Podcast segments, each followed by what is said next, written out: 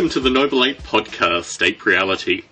I'm Tom Barbalet, and this evening, a set of questions from Malek Qtaish, the Jordanian farmer, Noble Ape expert user, and the person I like to refer to as the Ludwig Wittgenstein of the simulation, primarily due to his long and detailed language intensive emails. The set of questions that I'm going to read from actually came in a, an email that was, well, I'm not sure, but it was probably about 4k worth of text at least, or maybe 4k words worth of text.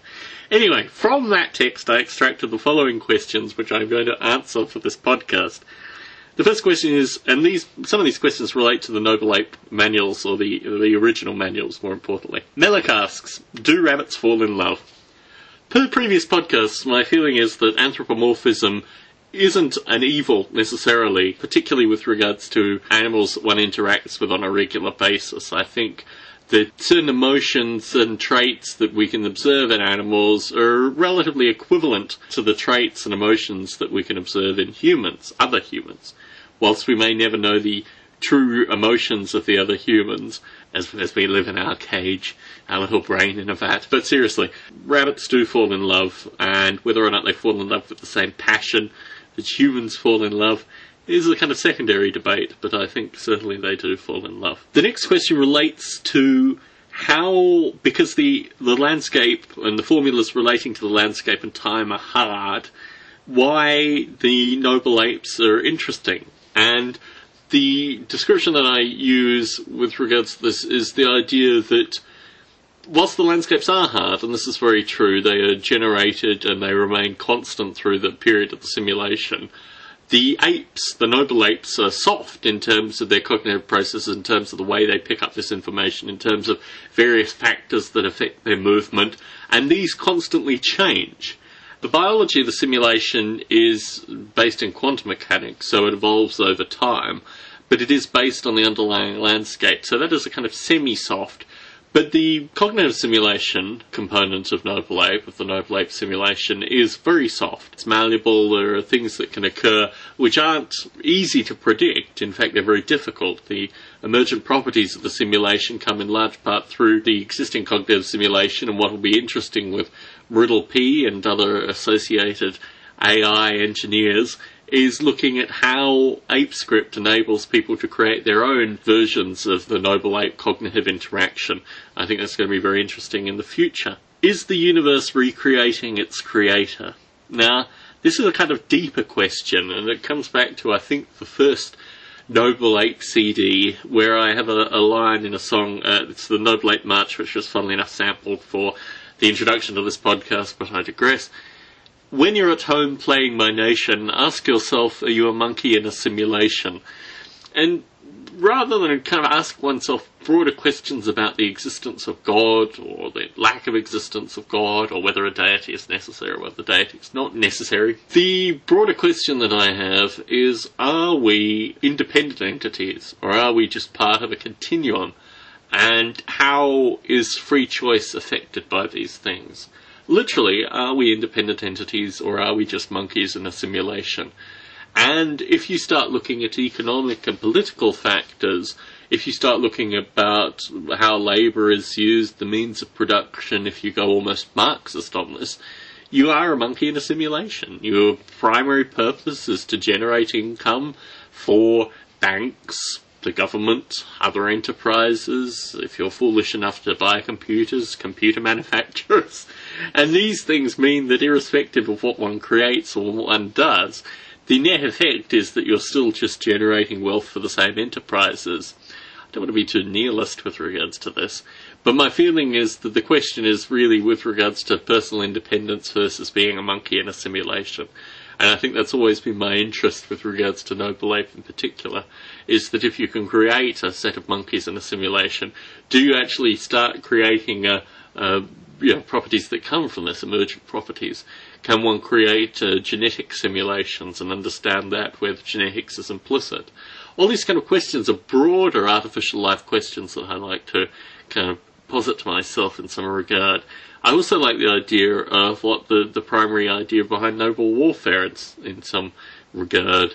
The idea that, uh, you know, what, what actually happens to genetics over warfare. When I lived in the UK, I would look out over battlefields. I would see places where people had fought for millennia, quite literally. And my thinking was always, what what are the people that are here now? Because some of these villages in the UK really don't have a lot of people that go through them. And these kind of ideas really percolated in my creation of Noble Warfare. I don't think I could have created something like Noble Warfare without the background methodology of Noble Ape, and Noble Warfare is so far behind what I wanted it to be. But this again is asking a question. You know, what what can one do with artificial life? Are we monkeys in a simulation? Does this bring us closer to any degree of understanding about anything, or is it merely just a group of men tinkering in virtual sheds? The next question: Why was I in Malaysia, and did I like being in Malaysia? Okay, my mother is a diplomat, and my mother was posted to Malaysia for I think four years. And for the first year and a half of her post there, I spent about four and a half months in Malaysia. And it was quite a life changing experience for me. I did do quite a bit of travelling up to Thailand through rural Malaysia, and it was an experience in self survival in some regard, but also just seeing a completely different culture and experiencing monkeys in the wild. I think the most profound effect that the Malaysia trip had on me, aside from living in these small towns and moving through them, was seeing monkeys in the wild behaving like humans. It always struck me as very strange that monkeys, by their very nature, have human qualities, but when you see them purely in the wild, they are almost human. The monkeys on the edge of Kuala Lumpur that were very aggressive, the male monkeys that were protecting their areas against the encroachment of development, and very violent with regards to the developers in order to protect their troops, basically. And similarly, to see monkeys in Penang living wild and sitting on rocks and moving other smaller rocks, I kind of imagined old men in front of a cafe playing checkers. It was almost identical in terms of how the monkeys moved. This was very powerful to me and really formative ideas that went into Noble Ape.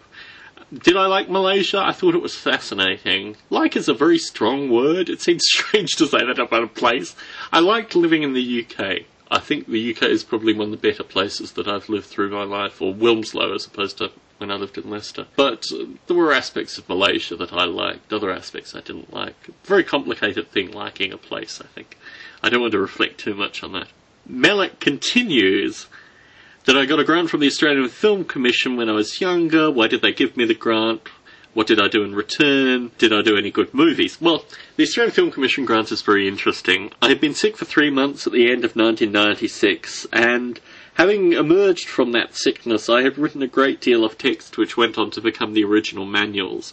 And I went to Adelaide and met my friend Nick Gaffney, who I've referred to in the previous podcast on Rushkoff, the Rushkoff article. And Nick Gaffney said, "You've got to go and get a grant." And here's, you know, here's the Australian Film Commission. I think his his group had just gotten a grant from the Australian Film Commission. They were relatively sympathetic, and Nick's close friend a fellow by the name of Mark Simpson had gone to, I think, work for the AFC, or at least had some connection with the Australian Film Commission, AFC, that's the abbreviation. And I think Mark Simpson was some, either he was a distant relation of mine, or my grandparents and his parents went to church together or something. There was some connection that I had with Mark Simpson, and he was quite passionate about my work, and ultimately he mentored me getting the Australian Film Commission grant after they initially rejected it. And for the Australian Film Commission grant, I produced a whole lot of colour stills and my planar landscape algorithm and the original CD, Isle of the Apes, the audio CD, and also all the associated software and text that went into that. And that's what I did for the Australian Film Commission.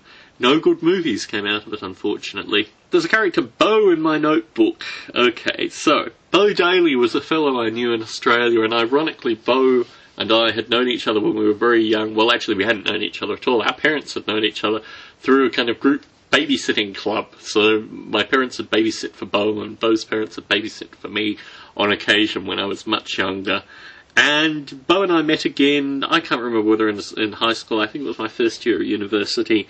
And Bo DJ'd at various nightclubs and had a radio show. And I would regularly go. And, well, maybe I don't know, five or six times I'd go and talk on his radio show about what I was doing with initially polymorphic sound and then moving on to Noble Ape. And Bo and I, I think, DJ'd on occasion in the same nightclubs, and yeah, that's how I knew Bo. And I hear from Bo maybe once every three years now. He's still online. He did various things with some Australian magazines, and he keeps in sporadic contact. I'm one of these people that's relatively easy to keep in touch with in some regard. My work is always online, funnily enough. The notebook says that I developed games. I think the notebook is actually shorthand for the original manual. When I was 13, 14, 15, I developed the Schmuck Quest series of games with my friend Darren Bolton. And the Schmuck Quest series of games really just a mockery of popular culture and actually my own amusing kind of musings at the time. Darren used the experience, I think, in some regard to test his own programming skills, but I was far more interested in narrative and these kind of things, and what went into actually making a good game, and what went into making a funny game.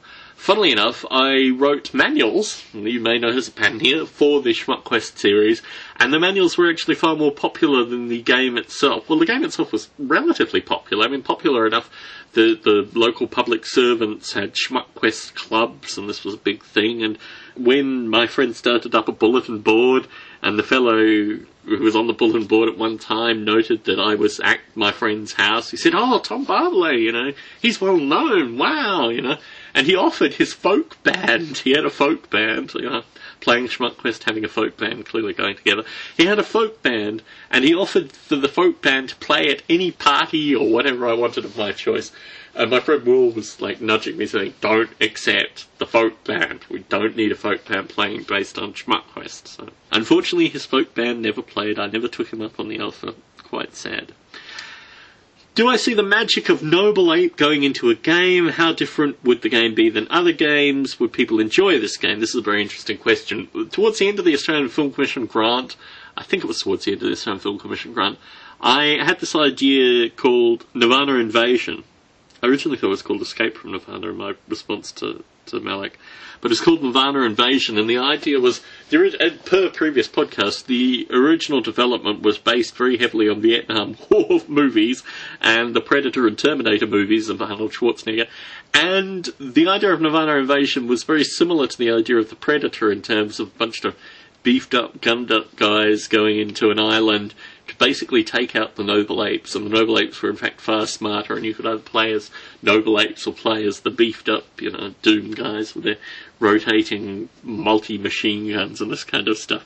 And this was a relatively amusing idea, but towards the end of the development in Australia, I think when I was living in the shed, I wrote a very detailed synopsis for a game called The Mushroom Boy, which was about a boy who obsessively created a nuclear device out of old glowing watch parts and things that he was able to construct together. And the the primary part of the story, or the, with the story that went on to be the game, was that basically obsessive youth could create anything, including a nuclear device. And the whole purpose of the game was once the boy had built the nuclear device, he then had to move through the city with the nuclear device. And the idea of going through people's backyards and into people's houses, and just how he was going to move covertly with this nuclear device, constantly being followed by the equivalent of the FBI, I guess, who was chasing this kid with this nuclear bomb. And I got a grant to do this. I mean, prior to September 11th, people were obviously a lot more sympathetic to kids with nuclear bombs. But I got a grant to do it with the Commonwealth Science and Industry Research Organisation in Australia, CSIRO, I think that's the correct acronym. And the only reason that they stopped the grant, and this is fascinating, is because I wouldn't share the intellectual property with them. So because they couldn't get this kid wielding a nuclear device as part of their science research intellectual property, they said they weren't going to give me the grant, and I thought, fine, I'll keep the intellectual property. You can keep the grant. It's all, it's all very easy. Okay, so what's the chance of noble apes being able to progress and learn? This is a very interesting idea, and when one creates an artificial life development, be it a simulation or something that's meta to that, you want to create a certain degree of chaos to see what actually comes from that chaos, what emerges out of the chaotic soup, so to speak. And the use of language, I think, is critical. You have a cognitive simulation which can be reprogrammed through ApeScript, but you then also have a language that the apes can communicate, and that can be pre-programmed or defined on the fly or can evolve over time, and really it's just dependent on the quality and the kind of ApeScript that is written. My job in creating something like Noble Ape is purely to facilitate this kind of tinkering, and I think it's far more important to allow others to do this kind of tinkering than for me to spend, you know, too much time putting too much my own presuppositions, my own superstitions in some regard into something like the Noble Ape simulation. So, for that reason, I leave it as open as possible so others can create the Noble Ape learning process in their own image. Give some background history on the antiviral programs I used to write. When I was younger, when I was probably 15, 16, it, this goes back to the original podcast, I didn't have access to computers. And I had, well, I had access to computers through friends' houses, but I didn't own a computer.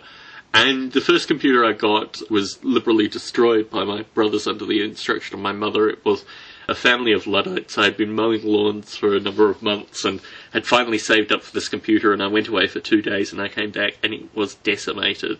They'd even taken out the old Winchester hard drive and scored it with a screwdriver. I was absolutely devastated. About a year after that, we got a computer and I wasn't allowed to put floppy disks in the computer because of the risk of them catching viruses, and this facilitated me writing antiviral software. It is not a sexy story.